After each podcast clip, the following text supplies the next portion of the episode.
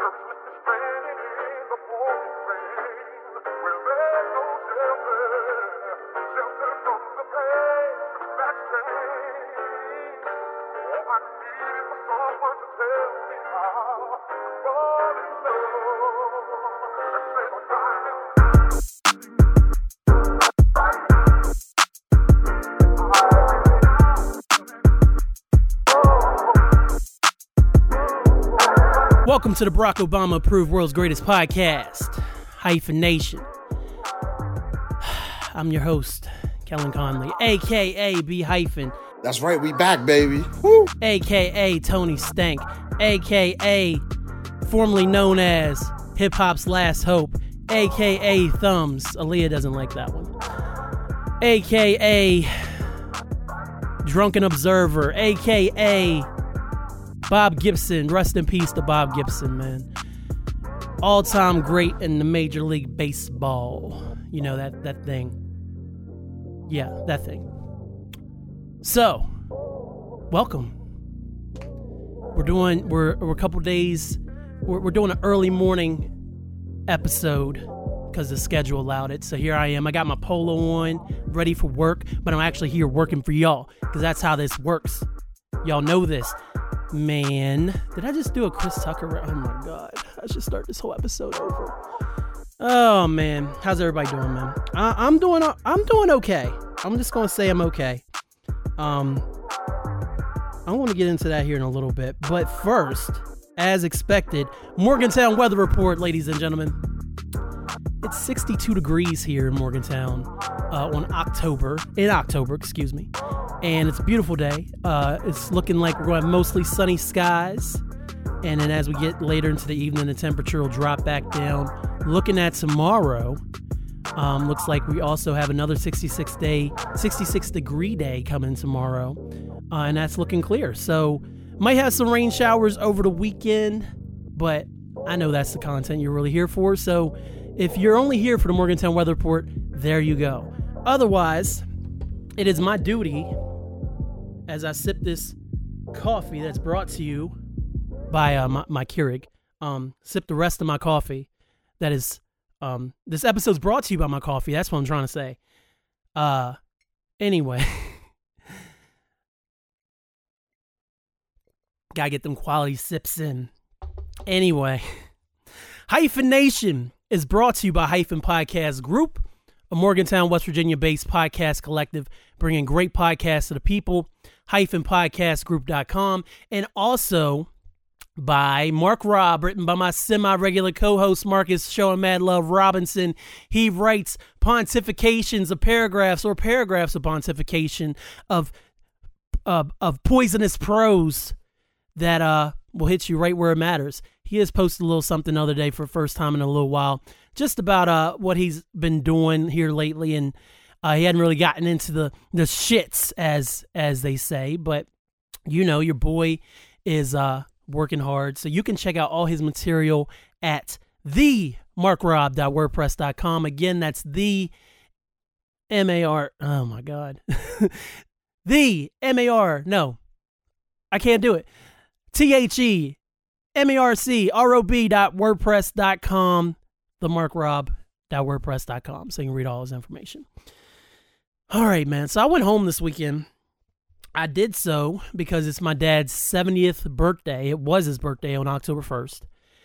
And the man's been around for 70 years. So I figured what better way to celebrate than just by visiting. So we went down there and a, a good time was held by all. Excuse me, had by all. I went down on Thursday night uh, because the girls still had Angel side to work and Aaliyah had gymnastics routines to learn on Friday. So we went down. Um, I went down Thursday, watched a lot of baseball, a lot of baseball. So um, you you may get a World Series take from me here down the line. Here, first thing, Oakland, Oakland Athletics, the team that I used to love because y'all had Rickey Henderson and y'all had Mark McGwire and Jose Canseco and Dennis Ecker- Eckersley and Dave Stewart. Um, what the hell are y'all doing? Y'all are just going to let the Astros beat y'all in three. Game three's today. By the time y'all are hearing this, game three is going to take place later this afternoon. And the Astros may be in the um, ALCS. Oakland, stop dicking around with the Astros. Get your act together, please. Nobody wants the Astros to be in the World Series. No one wants the Astros to win the World Series. They're dirty, rotten cheaters, just like the Patriots. Come on. Good Lord. With that said, um, the girls came down on Friday and uh, took Aaliyah out on, on Dad's four wheeler on Saturday. Just rode around and getting it. I posted a photo on my Instagram of us riding around and getting it. Spent a little about half an hour on there. A lot of fun. And the funny thing is, uh, the four wheeler. I, I had prior. I have no experience on a four wheeler, and what had happened was there was no four wheelers in my household when I was growing up. And then shortly after I moved out, my um, mom, stepmother, decided she was going to get a four wheeler. And for years and years, every time I come visit, I never got on the thing. Always heard about it. It was always too cold or whatever. Just not never got on a four wheeler. And for years and years and years, I kept my mom would always say, "Your dad's too scared to get on it. Your dad's too scared to get on it." I'm like, well, why? And like, and dad just say it's not my thing. And then some something changed. Uh, it's probably been maybe in the last, let's say, ten years, ten to fifteen years. He decided he was going to start riding, and I guess I don't know. I don't know if he got his own four wheeler. I don't know if there was two, but when mom passed, um, but there's one now. It's red, has a Raiders decal on the front. Uh, shout out to my Raiders. Uh, that that two and zero oh start was uh was nothing, huh? Anyway, anyway, and Dad's been riding a four wheeler, and then after um mom passed, and me and Angel and Aaliyah would make our regular visits down there. Uh, Dad would break out the four wheeler every now and then, and and he'd take Aaliyah for a ride, and then Angel take Aaliyah for a ride, and I took Aaliyah for a ride. And I'd never been on four wheeler in life. He was just like, "Get on here. Uh, this is how you go. These are your brakes. Have fun." And that's it, you know. And, and like when I was coming up, four wheeling was never um, anything that was um, I don't want to say significant. Um, it, it was it was it was something that um the kids in my school would do. They they would ride four wheelers. Someone would race four wheelers. Uh, I believe there was three wheelers that they would they would race. Had a, a friend in um in elementary school named Craig Robinson, and he used to race uh, four wheelers or three three wheelers and stuff like that. I remember um he bring his helmet to school sometimes. I don't know why he bring his helmet to school, but sometimes he would. But he, he would race and they would take pictures and stuff. We could see pictures when he brought them in and stuff like that, which I thought was really cool. But I just never had a desire to hop on hop on a four wheeler. But anyway, Dad has one. Aaliyah loves it. We make her wear a helmet. Uh, Janice, if you're watching this, yes, I know. Uh, supposedly, children under what is it, 16 should not be on a four wheeler, but uh, it is it is what it is. Um, it is what it is. So, with with that being said, uh, we had a real nice weekend. Uh, Dad and I went. Um, oh, when I came into town, I um had uh, we had got Mexican here in Morgantown earlier in the week. We went to um the one out by the 68 Walmart. Don't know the name, but they didn't have what I wanted. See, see the homie Matthew, my best friend, my brother, he um put me onto this uh thing that this this restaurant back home that had opened up makes, and it, all it is is chicken strips, this creamy sauce, and mushrooms. And he's like, yo, every time I get this, I, I, I get this and I give you little tortillas and it's it's amazing. So he put me onto it. And I remember the only time I remember having it with him there was the night after my stepmother's funeral. And we all went in there. And Aaliyah, made, Aaliyah was only, she was barely one at that point. And she put rice all over the floor, but they were cool with it. And we had these delicious um that's not true. I just thought about it. We had this delicious meal, and there was another time we we came in for my his sister's, who's like my sister. It was her daughter Delaney's birthday, and we had a birthday party at Crystal and TJ's house, her husband. And then we all went up to Romney to the other location where this restaurant is, and had this delicious meal together, and it was wonderful. So I can't find this damn thing in in Morgantown. Can't find this meal, and I'm going to look it up because Lord knows I will slaughter the name. I'm going to slaughter the name regardless. But let me let me just take a look. So the restaurant's called El Puente, and it opened up sometime in the last ten years in Capon Bridge, and there's one in Romney now. Um, if you ever visit Hampshire County, go go check out El Puente. But they have on their menu, it is called. Here it is. Okay, that's fajitas. I'm lying to y'all. All right, it's called. I'm gonna say it the American way. I'm gonna sound mad racist as uh, Marcus called. Yo, Marcus called me racist. He's like, you sound mad racist for the way you're trying to say uh, Giannis's name and you couldn't say his last name. I, I, for anybody who may have possibly thought I was trying to be racist, I, I know I no one probably thought that, but Mark Marcus Marcus is a stickler for the details. So if he hears something and it comes off a certain way, he gonna tell you about it. So he's like, "Yo, yo, big dog," and I was like, "Woo." You sound mad racist. anyway, I'm going to say it my best broken Spanish I can. Pollo a la cazuela. Cazuela. And it all it is strips of chicken breast cooked with mushrooms and creamy Spanish salsa, cooked with or served with beans, rice, and tortillas. It's amazing. And Morgantown has there's two Los Mariachis now, soon to be a third. There's the Mexican restaurant I mentioned over by the Walmart, and then there's Rio Grande, which I don't think is called Rio Grande anymore, in Sabraton. And again, I've broken down how Morgantown's broken into sections. Nobody mess with the Marc Rob. I know, I know. Uh, shout out to uh, Melisette. She's watching the stream, watching the show. Oh, before we get back into that, um, most of the episodes, I want to say all, are now live on my Twitch account. So that's twitch.tv slash b hyphen and the YouTube channel will be getting the uploads as well. I was working on that while I was at Dad's house. Video editing sucks. it took three and a half hours to render an hour and a half episode uh, of an. So I have the episodes that have been recorded. There's a couple of episodes like there's the um episode where Marcus and George interviewed uh, the gentleman who wrote the Warriors book. His oh Ethan Ethan Strauss. He came on and I missed that episode. Only hyphen, uh, hyphenation episode I ever missed, but it, is what it is. Um, but yeah, that's going up, and then I have already up. I have the whole WrestleMania uh, review that had a whole bunch of people, the most guests in hyphenation history. That's already up on the channel. Just search Hyphen Universe on YouTube and you'll be able to find it. Subscribe, like the one video. There's more going up.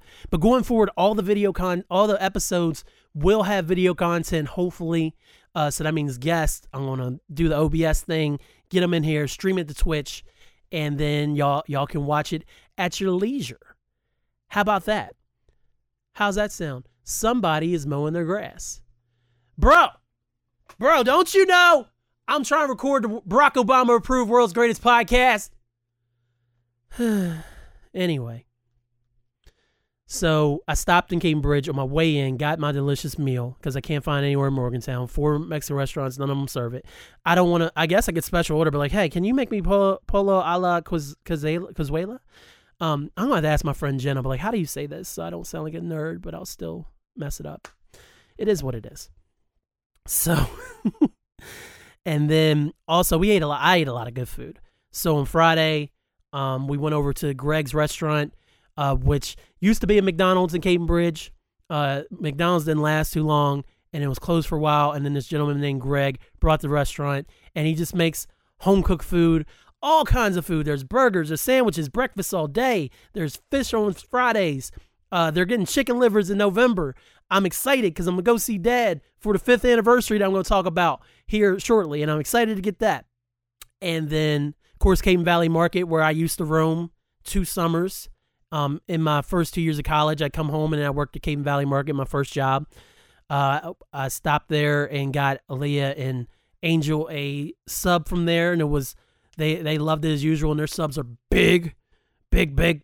So we did that. Watched more baseball. Watched some of game two of the NBA Finals. Lakers up three one after last night's results. So shout out to them one game away. Uh, I, I, the Heat, the Heat have been making a game, uh, making a series of it, man. Even with their injury. Shout out to Jimmy Butler for that incredible game he had not too long ago. But all in all, a good visit with dad. Uh, headed back Sunday, made it home, and been back ever since. And uh, yeah, I mean, it, it is what it is. This such is life right now. So happy 70th birthday to my dad, and uh, many, many more to you. Dad's just playing it day by day, but it, it was a nice visit. We had a, all had a good time.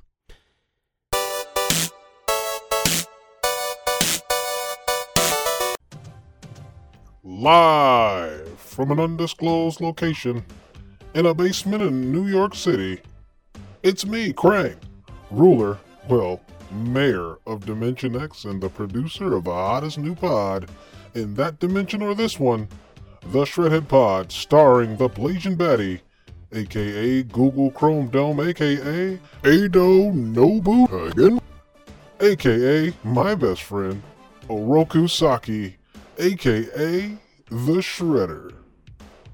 And we put aside our differences with the Ninja Turtles to be your weekly source of hot takes, sports, and entertainment news.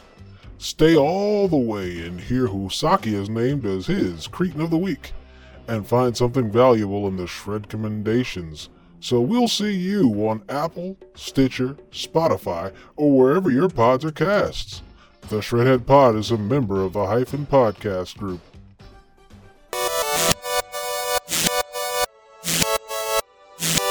Next topic.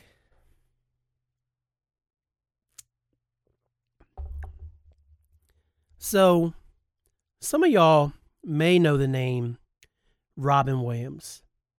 Just maybe. I hope so, anyway. So, Robin Williams passed in 2014. And what what had happened was I I have plenty of these I have all these apps because I have a library card. And folks, let me tell you right now, let me tell you right now that if you um man, I lost my train of thought. Oh, oh, I'm back. Yeah, I'm sorry. Sorry, I'm back with it. folks, if you like reading books, you really should get yourself a library card. And I say that because I know you think, oh, you got a library card and everything, and and it's like, oh, I got, a library card, and I gotta go rent books and everything. Um, so rent, uh, libraries are a huge asset. Okay, not only are they great for kids who can find out more from a library than they can internet sometimes. But they're full of these wonderful things called books. And if you like books like me, you can read all kinds of books. My problem is I'm have so much going on. Excuse me. I have so much going on that I don't take the time to read books like I should. Okay? And and that's all right uh, life happens, podcasts happen. Uh, trying to make some music for the first time since uh, 2013 happens. Uh, so if you love books, get down to your local library. I know there's COVID and everything, but wear a mask. Go in there, get yourself a book. You get it for X amount of time, and you can even renew it. But here's a cooler thing about books, and my friend Heather put me onto this. Here's the even cooler thing about books you can digitally rent books. So you know that Kindle app or that um whatever app you use that's just sitting on your phone and you're like, I'm gonna download to get this and then I can buy uh ebooks from Amazon and here and there and then I can actually um read these books in in my spare time and have them available whenever I want when I pull it up on my phone. You you can do that and it's completely free. So I was looking through one of my apps for digital downloads for ebooks because that's how I read The Death and Return of Superman finally, which I mentioned a couple episodes ago. And I was like, let me look through the regular books and see what I can find. So I typed in this book that I knew that I had always been wanting to read called Robin. And of course, the book is about the life of Robin Williams. Now, I'm turning on this video only because a gentleman you may have heard of called Will Smith just won an award just won an award for um hold on he just won this award that Robin that's in Robin Williams' honor. And that's Zach Williams. Hold on. We got to do the thing. Podcasting 101. Let, let's do Robin Williams Award Will Smith. Come on. Come on. Uh, do, do, do. Will Smith's family received an award. Um, okay, here it is. I found it. Sorry. So, gentleman you may have heard of called Will Smith. He and his family, including his wife Jada Pinkett Smith, you may have heard of her, and his daughter Willow Smith, and his son from his first marriage, Trey Smith, and his other kid, Jaden Smith. You might have heard of him. They won this award, and it's called the Robin Williams Legacy Laughter Award. And what it is, um, this award, in partnership with nonprofit organization Bring Change to Mind, is given to noteworthy individuals in the entertainment world who exemplify service and embody the best sparks of the late actor. Billy Crystal's first received the award in 2017. Billy Crystal and Robin Williams were like best friends. And for those of you who remember uh, Comic Relief, it was Whoopi, uh, Whoopi Goldberg, uh, Billy Crystal, and Robin Williams who started that. He won in 2017. They were they were best friends up until Robin passed in 2014, and then Whoopi Goldberg won it in 2018. Ben Stiller won it in 2019, and so this year, because of how the Smith families carried themselves, especially with Will's move into social media and getting an Instagram and being on TikTok and doing YouTube videos, and then involving the whole family, and even with their work through the red table, uh, like Jada's work through the red table, and just with the way they let uh, the audience into their lives to uh, kind of see what they're doing and show that they are a regular family, as regular as can be for being as famous as they are, while still going through their trials and tribulations, but then always trying to make everything as lighthearted as possible. Uh, they they were awarded this award, which is timely because I saw this book, Robin, and I was like, man, uh, I, I am going to go ahead and try to rent this because I I, always, I saw it a few times in the library, and the book is it's a book.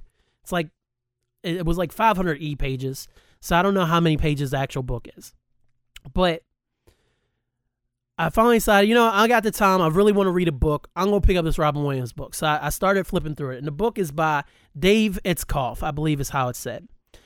Um, and what it is, it's a biography, obviously, because there's many quotes from Robin, and some of them were actually given to Dave because turns out Dave had interviewed Robin a few times later in, in Rob's life, uh, Robin's life, and so a lot of these quotes came from him, especially the early quotes. But it, it takes you essentially from his birth, getting to know Robin's parents, Robin's multiple moves, um, in his life. He was in Chicago at one point. They moved to San Francisco.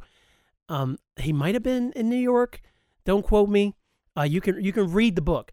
First recommendation, Dave Itzkoff. It's just called Robin. It's a wonderful look at the life of Robin Williams. But it takes you through the whole thing of learning about how Robin got into acting and the fact Robin went to Juilliard, something I wasn't aware of. He didn't finish Juilliard, but he left and eventually got he was big on improv and then he moved into the world stand up of stand up comedy. And then from there, he got his chance to be on Happy Days. In case you remember that, uh, he had an episode where he played his character named Mork, and then Mork got his own spinoff, one of the many Happy Days spinoffs called Mork and Mindy, and that ran for a few years. And then Robin made Popeye, which you know what? I love Popeye. If you if you've never watched Popeye, it is a mess. Mork from Mork. It is a mess. it's a mess of a movie. And for those of you who don't know, Popeye the Sailor Man, just like those cars. I'm Popeye the Sailor Man. I live in a garbage can. I like to go swimming with bow-legged women. I'm Popeye the Sailor Man. Um, Mork is Bay. Yes, Mork was Bay, but made Popeye. I like Popeye a lot, but it's a it's a mess. It was made in 1980, so Robin bounced from these films that weren't doing anything for him for years and years, and uh, after Mork and Mindy ended, and of course he had got married to this woman named Valerie, I believe her name was, and I actually have it here. So why don't I just look at it real quick to see who he was married to? He was married to Valerie Velarde from 1978 to 1988. He's married to Marsha Gar- Garces from 1989 to 2010, and then he was married to Susan Schneider when he passed in 2014. He married her in 2011. But he dated this woman named Valerie. And here's the thing about Robin everybody loved Robin Williams.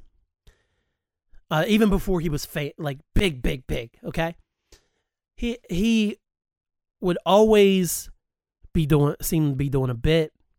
He always had jokes. He'd be doing funny voices. Some of them may have be offensive to uh, in today's world, but Robin was always trying to make people laugh. And the strange thing about this is you you know Robin for a stand up comedy and his Dirty Mind, uh, and some of the things he used to get away with, and then moving to his movies roles. But Robin battled with a lot of demons, and some of the first demons he had is coming up, of course, in the seventies. He would like to drink, and he would like to do drugs, mostly cocaine, a little bit of the marijuana. But who doesn't like a little bit of the marijuana every now and then? But Robin had his vices. And even though he was with Valerie, Robin would stay out all night after he did his stand ups and partying and doing coke and sleeping with various women and come home. And Valerie was like, that's just what Robin needs to be creative. This is his first wife. And for years and years, a lot of this stayed out of the press because there was people protecting him, of course, especially the Mork and Mindy years. His castmates loved him. The studios loved him. He had a great had great representation as far as his acting career went and his stand up career went as that as that started to um, become the direction he wanted to go. So Robin was able to kind of keep everything under wraps. And when I say demons, it wasn't just the vices. Robin was very lonely. He had two half brothers but most of the time he was on his own. And one of the things Robin was fixated on was toy soldiers. So his whole life he collected these toy soldiers. And when he was younger, as his his dad used to be in the automobile business, so they never really there was never an issue with money. So as they moved to bigger spaces and Robin was in different rooms and things like that, some of his places he would play at would just become these these battlefield scenes where his imagination would just run wild. And I was able to relate to that because as a kid, I, I was also uh, I have I have a half brother, um, and someone that I don't want to talk about. but I, I was I was young. It was always just me, you know. I, I have kids to play with and my cousins and things like that. But most of the time, uh, I was on my own, so I'd have these elaborate fights with my my Rambo figures and my Chuck Norris figures, and then eventually I became Ninja Turtles and Transformers. And there would always be some kind of story, some kind of dialogue happening in, in my brain. So something that I've I've I've taken from that experience is the creativity. And I don't know how different it is for creatives who grew up in a household with siblings.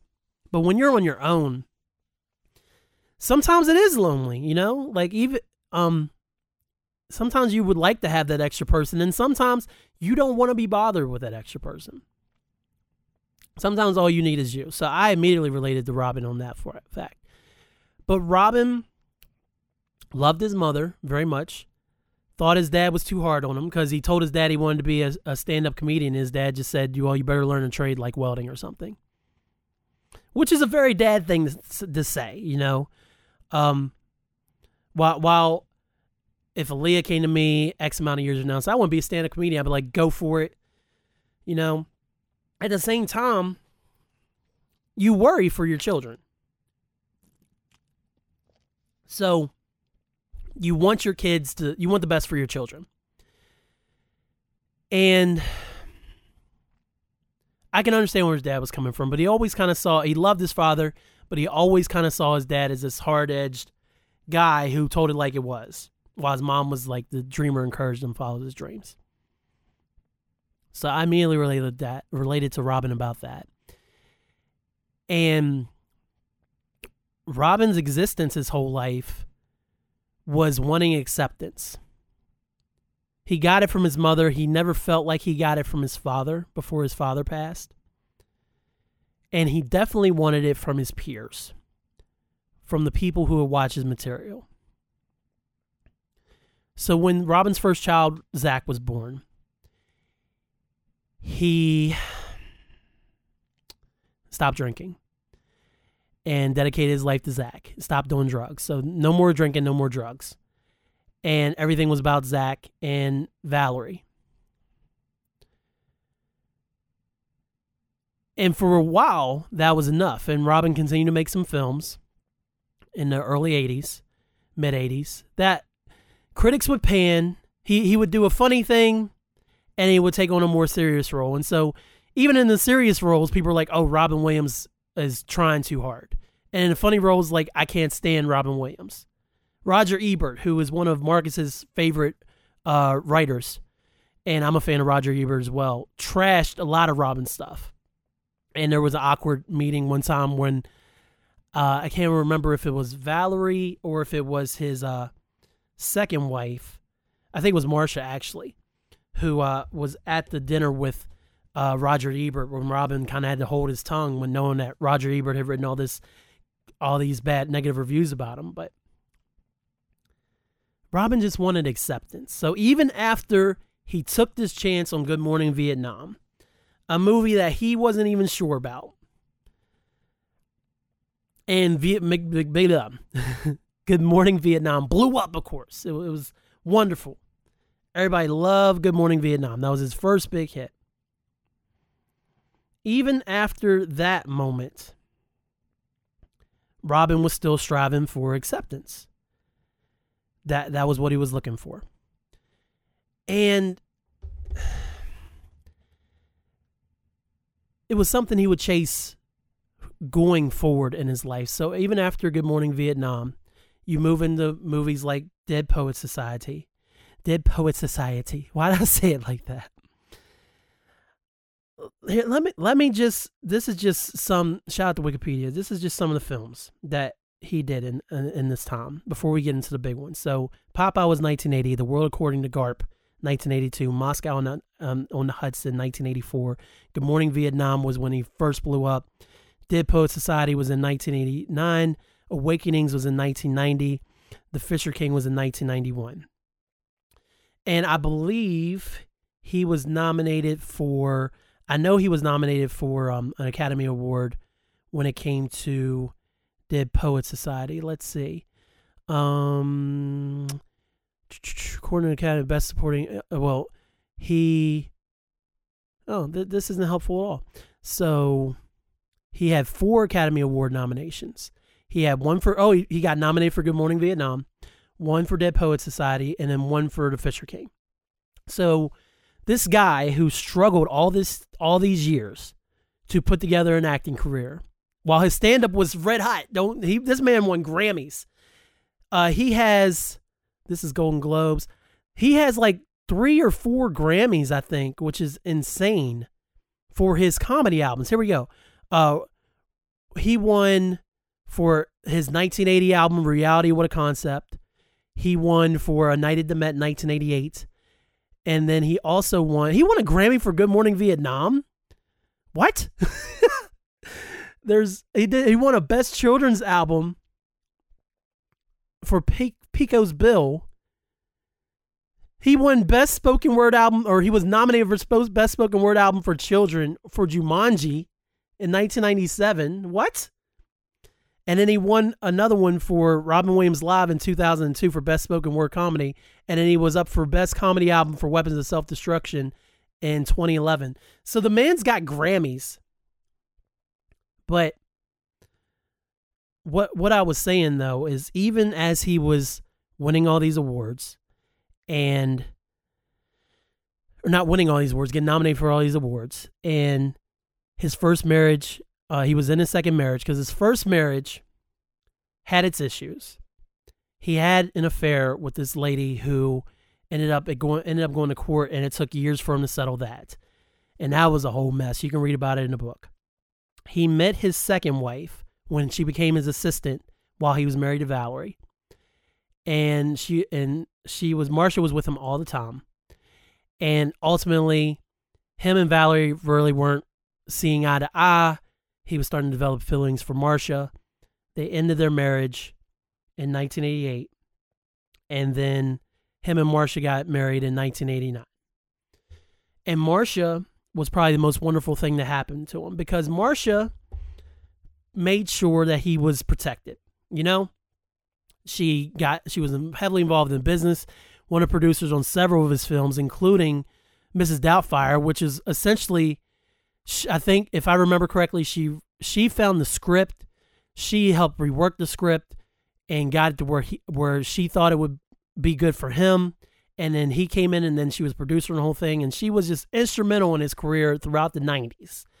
Like when for us kids that were born in the '80s or early '90s, mostly the in the 80s. Most kids that were born in the 80s.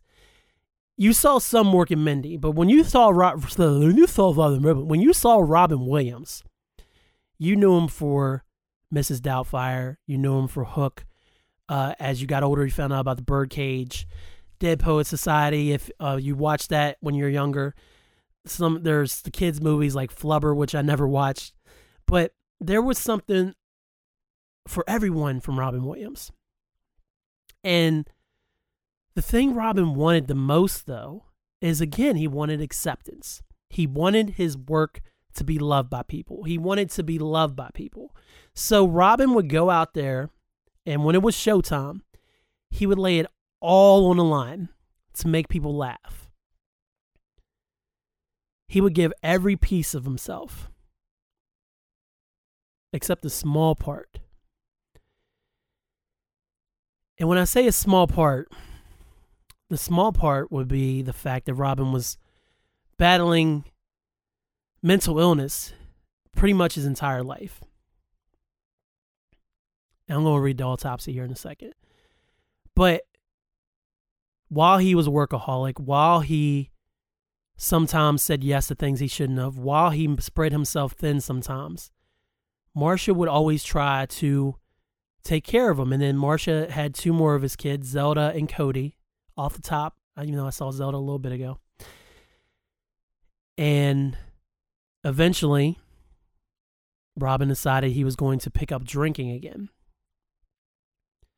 because he was on in a sh- he had a he was on a movie shoot. He's by himself. It was in this remote location where there was nothing to do. So as he described it in the book in interviews with him, he said, well, you know, I, I just thought I could have a little bit. And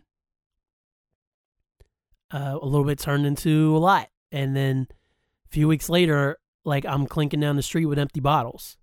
And he just fell right back into drinking so heavily. And the drinking got so bad, it eventually ended his marriage with Marsha. Even though I believe he did get clean before they got divorced, it ultimately just severed all the trust that they had and it was it was a major turning point in Robin's life. So, on top of that, it didn't help that Robin's movies around that time, especially when he took on the more serious roles, such as uh, let's see, uh, One Hour Photo. World's Greatest Dad wasn't that serious, but he was doing those uh, those movies that people would see him in and be like, "Why is Robin Williams doing this? I don't understand." And Robin just always seemed to he wanted to be able to do both sides of the fence. You know, he wanted to be the comedy guy. But he also wanted to show different sides of people because those characters intrigued him because the creative part of his mind, as funny as he could be, he also knew there was real people out there suffering through these real things that he wanted to talk about and be a part of. So Robin uh, actually ended up here in 2011 or so. Let's see, he ended up going to, okay, this is his career. Where is it where he, personal life? He ended up having to have this surgery. It, and it was a it was a major major surgery. And of course, when I'm trying to use my phone, I can't find it. Okay, later health complications. In 2009, my phone is not working with me. In 2009, he was hospitalized due to heart problems. Postponed his one man tour, which was uh, the weapons of self destruction. That's when he was he went out and was being cathartic about it and talking about him relapsing into drinking and you know really because in his earlier stuff, Robin would never allude to some of the things he's talking about as being his problems. But weapons of self destruction was a big thing because it was the first time he really went out and laid it all on the stage like I fucked up. This is on me. So he was doing this one man show and touring the country. March 2009 was hospitalized due to heart problems. Um, he had to postpone his one man tour for surgery to replace his aortic valve, repair his mitral valve, and correct his irregular heartbeat, which was something that him and uh, David Letterman had in common because David Letterman had that huge bypass surgery in the late 90s that came out of nowhere. So the, those two bonded even more over the fact they both had heart problems compared to uh, the comedy. But in in those moments when all that happened, it kind of reawakened Robin because of course he had just gotten back from rehab. He had just went on this tour. He had just divorced his wife. He's trying to get back on his feet, but it gave him a new lease on life. Uh, is what it was, and he he started appreciating things more. You know, and this period for about two years or so, you know, after the surgery, Robin was really uh, seen to be in a good place. And I say seemed because I mentioned that one thing that Robin never really gave to the audience. And before I get into that, I keep uh, delaying it, but we we need to get into his autopsy. So, Robin committed suicide on August 11, 2014. He hung himself by his own belt. Uh, his wife at the time, whatever her name was, and nothing against the third wife, but the, there's I was reading some of the reviews of the book, and they said they didn't do it paint his third wife in a good light. Some of the things Susan, some of the things Susan did after his death, didn't really do much for him. Like it didn't really put her in a good light. Like there was this whole thing over his estate with the kids and her going on shows and talking about him after his death and everything else, which I, none of that seemed necessary in, at certain points. Uh, in, fact, I could probably Google Susan, whatever her name is, and see uh, some of the things that she's done and probably see something recent where she went and talked about uh, Robin and his issues and everything like that. But I, I want to read you autopsy report because the autopsy report was the most shocking thing in the book. The final autopsy report, released in November 2014, concluded they had died of asphyxia due to hanging. Neither alcohol nor illegal drugs were involved, which meant he stayed, was still clean after his rehab, which is which is awesome. And prescription drugs present in the body were at therapeutic levels. The report also noted that Williams been suffering from depression and anxiety. And if you read the book, the the final chapters leading up to his death, I couldn't look away from the book. It was harrowing to see the things he's going through. Like he had watches, I believe, and for some reason he went to Susan's like someone's going to steal my watches, and she's like, "Oh, you're being silly." He's like, "Well, someone's going to steal my watches. Someone's going to steal my watches." He took the watches to his neighbor's house who um, looked in on him from time to time because he was having issues and because he was so paranoid. And by this point, everybody said Robin's off. Robin's not acting like himself. He would like drift off and not be aware of what was really going on. Then he would kind of snap back. But then he, there's other times he just stare at nothing. Everybody's like, "What's wrong, Robin?" He's like, "Nothing." And even his interactions with Zach and Zach's wife were weird he had done that show, The Crazy Ones, on CBS, and Sarah Michelle Gellar was on there. Shout out to Sarah Michelle Gellar, man. Shout out to Sarah Michelle Gellar. And the show only lasted one season, but during this period, Robin realized he needed money because he he now had two alimony payments because he's still paying Valerie, I believe, even though Valerie remarried. He's still paying Marsha. He had started paying Marsha, and he needed the money. Not to say he wasn't rich, but he wasn't liquid enough to deal with two alimony payments on top of his regular life being married to Susan. So he did this show.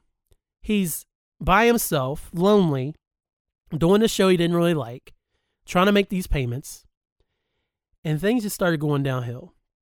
So he's suffering from depression and anxiety, something I believe he suffered from his entire life. And that's where the mental illness comes in.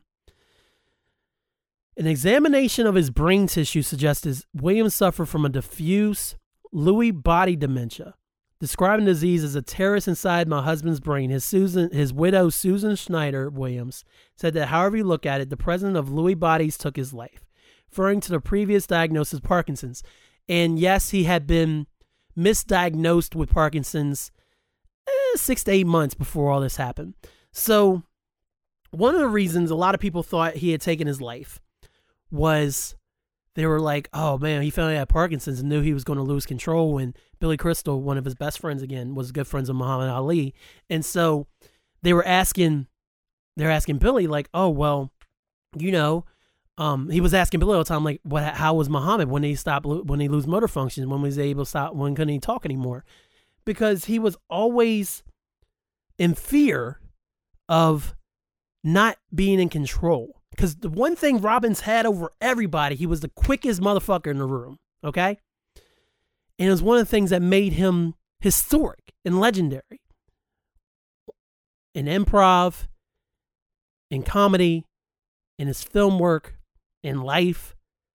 Robin would could walk into a situation, going to have dinner with some friends, be an entirely different character the whole time. They all leave for the night and like, oh, let's meet up again for tomorrow night and we'll, we'll have dinner. Come back and do a completely new character on the spot. Now, whether Robin was thinking about doing this bit all day, that's a whole different thing. But the fact he was so creative where he could create these characters and these worlds in his mind that these characters lived in, it was a special gift. And again, I can relate to that because I feel like I, I also kind of live in that realm where there's always something going on in here, you know? I may be at work, I may be at home, I may be playing with Aaliyah, but there's always something turning in here. And there's so many things that I can't remember them all. And it burns me up because I actually thought I, there was something in my mind. I was like, I'm going to do this in October for Hyphenation. It'll be great. And, and I couldn't remember it at all. Like hours later because there had been so much other stuff going through my brain. So the fact he was so fast and quick on his feet, and the idea that this disease would take away his gifts, something he's had his entire life, was one of the reasons that people thought he, he committed suicide. But turns out he was misdiagnosed as Parkinson's because uh, diffuse Lewy body body dementia has symptoms of Parkinson's, but it's not actually Parkinson's. So Susan revealed that in the year before his death, Williams had experienced a sudden and prolonged spike in fear and anxiety, depression, depression and insomnia, which worsened in severity to include memory loss, paranoia, and delusions. Like there was people that would go up to Robin, and he known him his whole life. Like he would like oh how like see, like there was a friend of his and his wife, and the wife noted that every time they saw each other their, whole lives, Robin would see her and give her a big hug and how are you doing? Very affectionate and loving and just I know you, you know me. I love you. I'm so glad to see you. She said that she saw Mar- or Robin in this period. Robin couldn't remember who she was at all. So that just goes to show you and of course paranoia and delusions. Medical experts struggled to determine the cause and eventually diagnosed them with Parkinson's disease. The Lewy Body Dementia Association clarified the distinction between the term used in the autopsy report diffuse Lewy body dementia, which is more commonly referred to diffuse Lewy body disease or refers to the underlying disease process, and the umbrella term Lewy body dementia, which encompasses both Parkinson's disease dementia, so some Parkinson's, and dementia with Lewy bodies. According to the LBDA spokesperson Dennis Dixon, the report confirms he experienced depression, anxiety, and paranoia, which may occur either Parkin- which may occur in either Parkinson's disease or dementia with Lewy bodies. In early in early PD, uh, uh, Parkinson's disease, Lewy bodies are generally limited to distribution, but in DLB, the Lewy bodies are spread widely throughout the brain, and with this case, the, and as was the case with Robin Williams. So, the scary part about that was, if I recall correctly, the brain the brain makes makes something that essentially the brain is working against your body. I, I wish I could I could find it because essentially the brain starts attacking your or not the brain. Um, okay, signs and symptoms. I, I need to see if I can find it. Lewy body dementia is a type of progressive dementia. According to Norma Loeb, the former the founder of the Lewy Body Dementia Resource Center, it is the second most common form of progressive dementia behind Alzheimer's. Excess deposits of the protein alpha synclonine synclonine, known as Lewy bodies, clump up inside neurons, causing damage to certain parts of the brain, and as a result, a decline in the cognition and movement. So, these Lewy bodies, were literally clumping up in the neurons of Robin's brain and causing him to slowly lose his mind. Thusly, the night he died, he went in the bedroom and he went he was sleeping in separate bedrooms with Susan. He went in the bedroom, got his iPad. Susan thought he was going to do some reading, which she thought was good because he hadn't been watching any TV or doing any reading for months. He went to his room and never came back out. Susan went about her business next morning, thinking he was sleeping in finally because he was suffering from insomnia. Some those same friends I think he gave he had given the watches to were there. They put a note under Robin's door. He didn't respond. Eventually, they went in was uh, and told Susan they're going in, and they found him hanging by the belt. Robin Williams' brain, the very thing that made him so great, started attacking him and slowly caused him to lose his mind and killed him.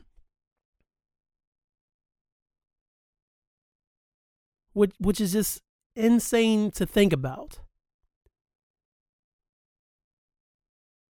So, his whole life was suffering from anxiety and depression, on top of dealing with being a movie star, a famous actor, um, a great stand up comedian, being in the public eye, and wanting to be loved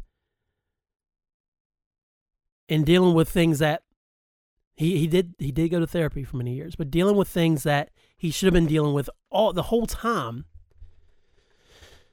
Well, not to say he wasn't dealing with them, but you know, just something that he was suffering from his whole life. To have that exacerbated to that level and then slowly be losing your mind to the point where you take your own life. It's it's insane. And Melisette says anything relating to brain illness is intense, coupled with mental illness is like a bomb waiting to explode. So sad. E- exactly. I say all that to say that. There's your episode. Anything relating to brain illness or is intense, coupled with mental illness is like a bomb waiting to explode. So sad.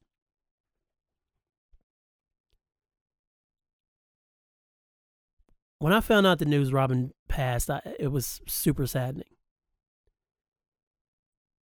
And I didn't understand why. And I never really looked into it too much until I read this book, obviously. And it's extremely difficult to be that talented and yet want to be so loved and then have all of this come crashing down on you. So when I finally get to this point, we finally get to the point about Robin saving a little bit for himself. Many people quoted in the book mentioned there would be times they would see Robin, and Robin would just be sitting in a semi self reflection. And there would be times that they would get to the honest Robin, the act to the Rob, the real Robin Williams. Christopher Reeve was best friends with Robin Williams. He saw the real Robin, Billy Crystal. I'm sure Marsha saw it. I'm sure Valerie saw it. I'm sure Susan saw it. And his kids saw it. But there was always one piece of Robin had kept to himself, and, and that piece is unknown. As much as we give to our jobs, to our families, to our lives every day, the part of the book that struck me the most is when the author Dave Itzkoff went to interview Robin, I believe maybe it was on the, the um, Weapons of Self Destruction tour. He he was told that there was a thir- 45 to 30 minute period before show where he could not see Robin. No one bothered Robin. And Robin was just in his dressing room. And that same time frame, I believe, was the same thing that Robin used to do as a kid with his toy soldiers, and he collected them up until the day he died. He had all kinds of collect uh, toys and everything like that. And it wasn't that he was a collector. He he, he never let the child in him go. And the big thing I took away from that little section, it's a small, brief passage at the end of the book that Robin Williams could not be bothered during this time. It was his time. And what I believe Robin did in that time, he let his guard down. He didn't have to be on. And he just let himself go in his imagination. So why did I spend all this time talking about Robin Williams and his death and take that dramatic pause to look up exactly how his brain uh, started attacking him because he got these deposits in his neurons? Because mental health is something we all need to address every single day. And I debated coming on here because I didn't want to do a book review and I didn't want to um, just be like, oh, I love Robin Williams as a genie in Aladdin. I did. I love Jumanji. I did. All of that is is vital. I wanted to come on here because you just never know who is suffering through mental illness. You just don't.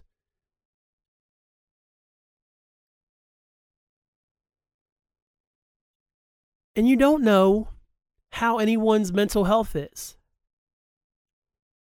It's something we all have to keep in mind, even in these crazy times, even in this election cycle.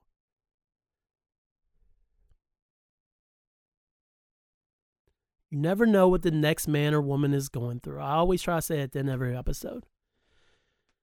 But what Robin did in that time frame and what he did as a child and what he probably did anytime he was able to fully let his guard down and not be dad, not be husband, not be Robin Williams, he got to just be Robin. So I encourage you, anybody who's listening to the sound of my voice and listen to me talk about Robin Williams for all this time, I encourage you to please go out and just seek your 30 to 45 minutes every day, whether that's through meditation, whether that's through reading, whether that's through in a healthy way. Although having a glass of wine doesn't hurt anything, but if you're taking 30 minutes to drink one glass of wine, I suggest maybe you speed up. But maybe you're doing something else, so that's okay. Find your piece of you that is solely yours, that you don't have to share with anyone that you don't have to give to anyone, that you don't have to be on someone else's time clock. Robin did that. And I believe also that when Robin lost that ability, when the disease started kicking in, he started getting paranoid and, and depressed and anxious all the time and couldn't sleep anymore, he lost that part of him. And that also may have been one of the factors and one of the reasons he decided to kill himself that night he may have been having an episode where he's like doesn't know who the hell he is and or maybe Robin just realized in that moment I will never be myself again. I'll never have that 30 to 45 minutes. I will never be who I am again. And maybe it was a cognitive decision.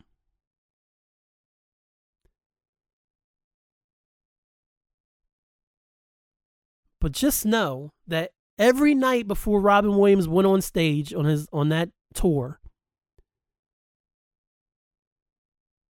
he took some time for himself. So I, I told you all this to encourage you, not to, to encourage you to take time for yourself while also talking about Robin Williams, one of my favorite actors, someone who brought joy and laughter into a lot of people's lives. And like I said, I was debating on this because I didn't want to do a book report. I didn't just want to talk about Robin Williams' career, which I kind of did. I, I wanted to talk about what happened to him. But I also just wanted to to share what he was going through and then what we can take away from it. And I was debating on doing this, but when that Will Smith video came up and he had won that Robin Williams Legacy Award, and he said Robin brought a lot of joy to people's lives through laughter. And he Will was even saying that when you laugh and you're laughing and you have that connection with someone, when you're connected with someone and we're laughing, having a good time, and it's just a belly laugh. Will said there's no control, you know? You just you just lose it. It's it's a real moment where you just you're laughing and you're sharing this thing together. And that moment is something that Robin wanted to repeat over and over and over again throughout his life. And something Will Smith's done. And it's something that I try to do in my own life and something that I encourage you to do in your own. Not everybody's Robin Williams funny or Will Smith funny or me funny.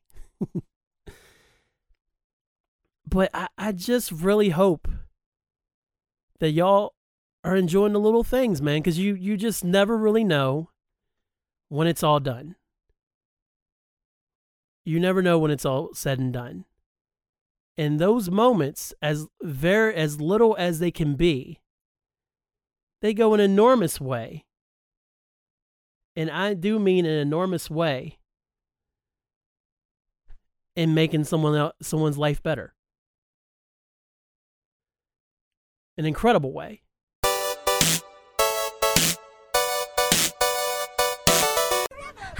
Puddins, it's your girl Harley Quinn, aka Dr. Harleen Quinzel, here to tell you all about it's like a podcast or whatever. We talk about nerd stuff and life stuff, and if you want to know what we're about, check out the Powie Awards, our 100th episode, Q and Slay, or Theater from Our Butts. Ah! Have a good day, Puddins, and love, trust, and belief.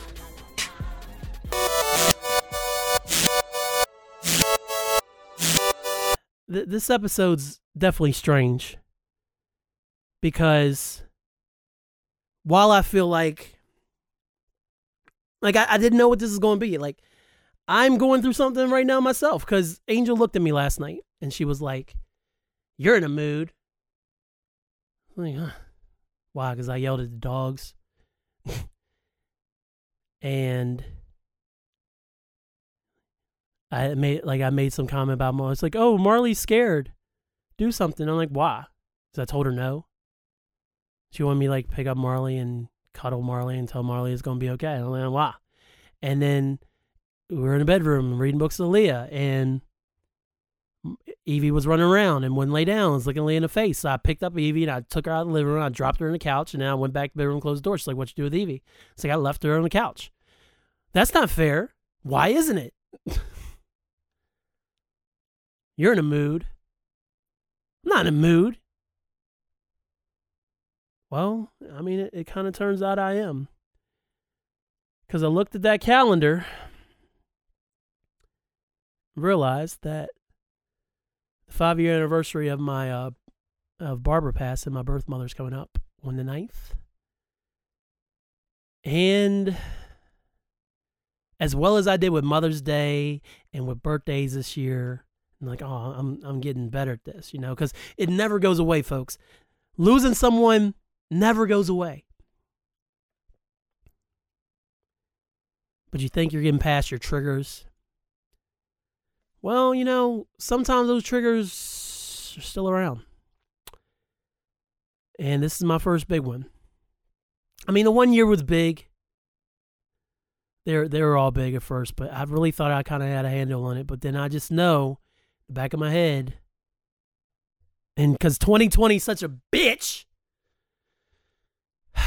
the ninth falls on a Friday, and November 7th falls on a Saturday.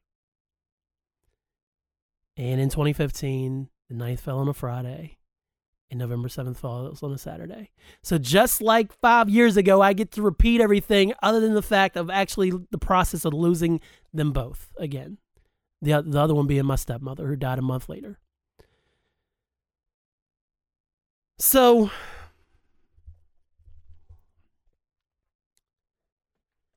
I told you all that about Robin to because I love Robin Williams. I think he's great. I hate the way Robin had to go out.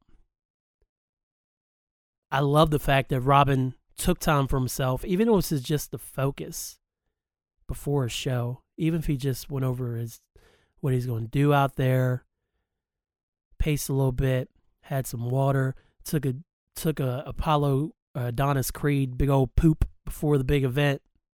Shout out to Creed, man. He found the time to be Robin and not anybody else, and that was solely his time. Find the time to do that for yourself. Find the time to step back and evaluate what you're going through in your own life. Assess the problem and know going forward that that's the problem.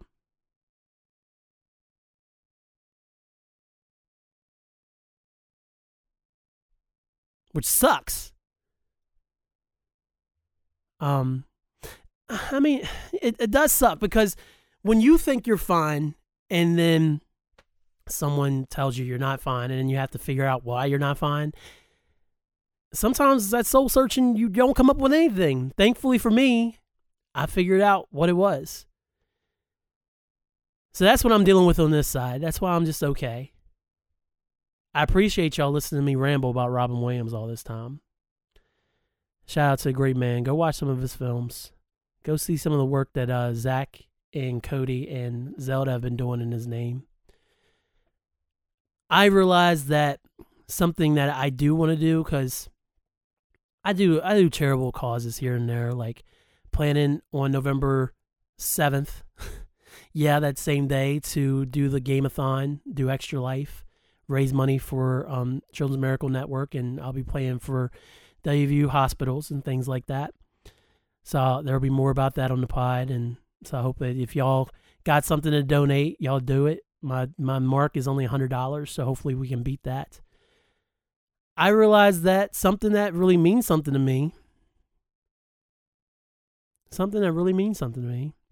I realized the cause that means a lot to me is mental health advocacy, advocacy, and I really want to make sure that in my time going forward that I find something to contribute to those causes because I always bitch and moan. I have a lyric out there about how girls tell me their problems even when they weren't banging me. Not proud of it. it was a dope line the way it came off, but I mean, you know. But I, I've mentioned this before. One of the things I said in one of the very first episodes of Hyphen Nation, I was like, people always want to talk to me, man, and I don't know why. I don't know why.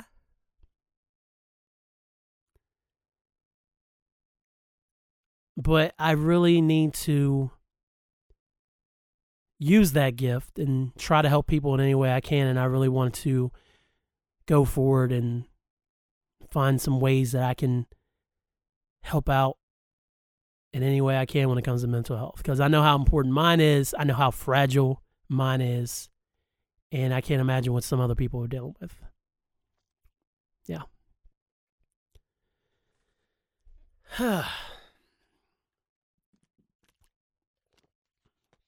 Glad to get that off my chest.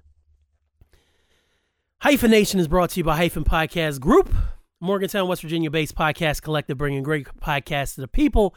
Hyphenpodcastgroup.com. And also by Marc Rob, written by my semi regular co host, Marcus Show Mad Love Robinson. You can find his writing at themarcrob.wordpress.com. Again, that's the M A R C R O B dot wordpress.com. Power positivity is real. Get that negativity out of your life, no matter what it may be, no matter what you have to do. You got to do you. Yeah. For real. Always keep that in mind. Give people their flowers while they're still here. Make sure you tell people what they mean to you whenever you get the chance because you never know when it's their time to go. Hug your mom, punch your dad, um, kiss your sister, uh, shake your brother's hand, uh, send a DM to your cousin, uh, write a letter to your grandma, uh, call your grandfather, send a telegram to your your aunt, uh, hug your kids, tell them what they mean to you, tell them how proud you are of them, hug your spouse, whatever you got to do. Make sure you let people know how much they mean to you. Tell a friend to tell a friend about Hyphen Nation, man. Please do. Tell them it's the Barack Obama Approved World's Greatest Podcast. It's my very own one man show, unless my semi regular co host, Marcus Show and Mad uh, Marcus Show and Mad Love Robinson is here, or I have a guest on, or multiple guests. I try to do my very best Robin Williams impersonation without being without being nearly as funny or as fun to watch. But we're doing what we can over here. And then after you do that, go find your local water cooler, watering hole, and be like, I can't believe he talked about Robin Williams this whole episode. That shit was mad boring. Ellie gotta be like, yeah, but that part he said about taking some time for yourself that's just yours, you don't gotta give it to anybody else. I really needed that shit. Go talk about the show. Go forward and tell people about the show. Let them know. Whatever podcast platform they want. Hyphen Nation is there. And to check it out. And if you leave a review on iTunes, Apple Podcasts, I will read it. Whether it's like that Robin Williams episode was trash, or you know what, you're a bitch for not being scared to death of Superman as a kid, that's fine. I don't care. Whatever. I'll read it. Hopefully you're like, you know what? I didn't know where that Robin Williams story was going, but you managed to make a point. Thanks. Thanks a lot, man. Um, have genuine interaction with people. As I said earlier, you don't know what the next man or woman is going through. And your kindness could save someone, could save someone's life or someone else's life. Always remember that.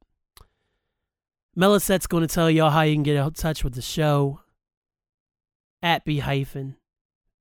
B hyphen on Facebook, hyphen universe on Facebook, uh, the B hyphen on Instagram, or if you want to go through hyphen, or hyphen podcast group, it's hyphen pie group on Twitter, hyphen podcast group on Facebook and on Instagram, hyphen podcast group at gmail.com and b hyphen at gmail.com. Apologies to no one because I can't remember who I'm supposed to say was here, but I ran out of time. So they will not get to see their piece. So let me search the database real quick. Who I would say um, was supposed to be on the show. Uh, you know, it ain't happening. It ain't happening. Sometimes these things don't always work, ladies and gentlemen. Sometimes these things don't always work. Um, the bits are what the bits are. But thank you to each and every one of y'all that listen to this episode. Listen to all my episodes. It means so much to me. I got to tell you, man, Robin One Acceptance hit home a lot too because uh, the NBA Finals episode was not hitting the numbers like I thought it would because my numbers have been doing pretty good lately. They're not astronomical by any means, but they're decent for being consistent again. And NBA Finals one did not hit the way I thought it would immediately. It's since caught up, but I was thinking, oh man, this is coming out right before the NBA Finals. People want to listen to this. Apparently, y'all did not want to listen to me preview the NBA Finals before the finals started, but the plays kind of caught up. But I appreciate each and every one of y'all to listen to me. Means a lot to me. Means I'm not just talking into the void. Appreciate everybody who watched the show today. Shout out to Melisette, who I'm going to have to make a moderator in the chat. She's in here posting links and everything like that. The Hyphen Podcast group. Shout out to her. um, again, the show is uh, twitch.tv slash b hyphen. Words of wisdom for today. Realize who you are to people. I say that because we all make relationships with people every day. We make coworker friendships, regular friendships. Uh, we meet new people on dating apps. We um, start dating someone. We're talking to someone in different instances. Uh, you're you you meet um, someone and you think you had a good first impression. You find out later they didn't think much of you. Don't overthink it. That's the words of wisdom, man. You may think that, like I said, you had a good first impression with somebody and, and you came off great to them and find out they think you're arrogant. You may think someone hated you and turns out that they actually did like you. For those of you in a dating scene, which I am not, shout out to Angel. you may think that this person you're talking to is really into you. And then they come back and say some something to you that makes you think different. Don't overthink it, man. If they didn't tell you to get out of their life, it doesn't mean they don't want you in their life. It just means they wanted to tell you something and it made you feel a certain kind of way. If y'all need to have a discussion, have a discussion. If no discussion needs to be had, don't have a discussion. Just know you don't need to overthink everything. Okay? That's what I got. Words of wisdom for today. Don't overthink it. And please take time for yourself. I got to get out here and get to work soon. So before I do that, let me do my recommendations because I almost forgot and I know I didn't do them in the last episode. So here's your recommendations.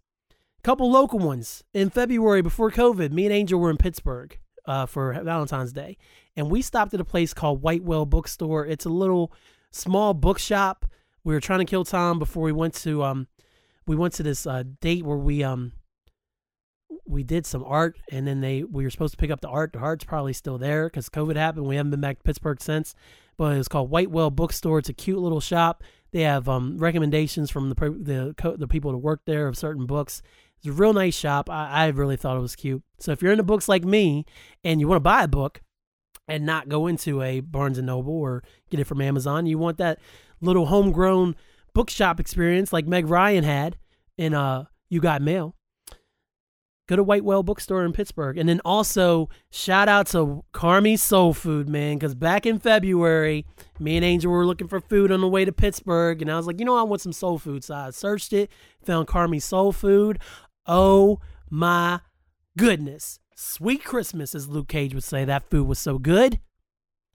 If you're in the Pittsburgh area, and I think they're open, Carmi Soul Food, Carmi Soul Food, Carmi Soul Food come with an appetite because you're going to want more than just the regular what you you're not going to just want i want this entree. You're going to want some of this some of this some of this. It's so good. Carmi soul food. And then also for a more lighthearted fare um, for those of you who have netflix netflix and um, have children or if you're just looking for something funny to watch there's a show called the investigators. I believe it's australian. It's about these kids that are in um eh, middle school and it's kind of they're like a team of investigators and it's hilarious. Hilarious man. I the episode's real short and i get a kick out of it whenever leah turns it on and i've been damn near tempted to watch a few times by myself a few times. So shout out to the investigators. Go check that out if you're uh, interested in uh in um in children's television done in a funny way. Because i was laughing my ass off. If you're looking for something funny on netflix and you don't want to think about it too much watch the investigators that's my recommendations. Carmi Soul Food, White Whale Bookstore, and the Investigators. I say all that to say this. Hey! oh, man. Thanks, y'all.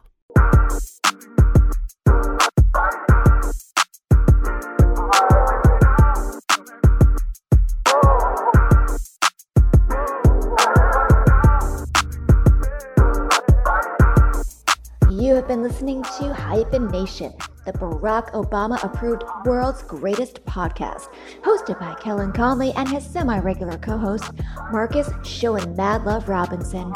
Find Kellen at B Hyphen on Twitter, the B Hyphen on the gram, and Hyphen Universe on Zuckerberg's Monster. Follow Marcus on Twitter and IG at Showing Mad Love. Leave off the E to track him down. Email the show at b hyphen at gmail.com. As always, this has been a Hyphen Podcast Group production. I'm Melisette of The Frightful Fret, and believe me when I say the best has not come yet.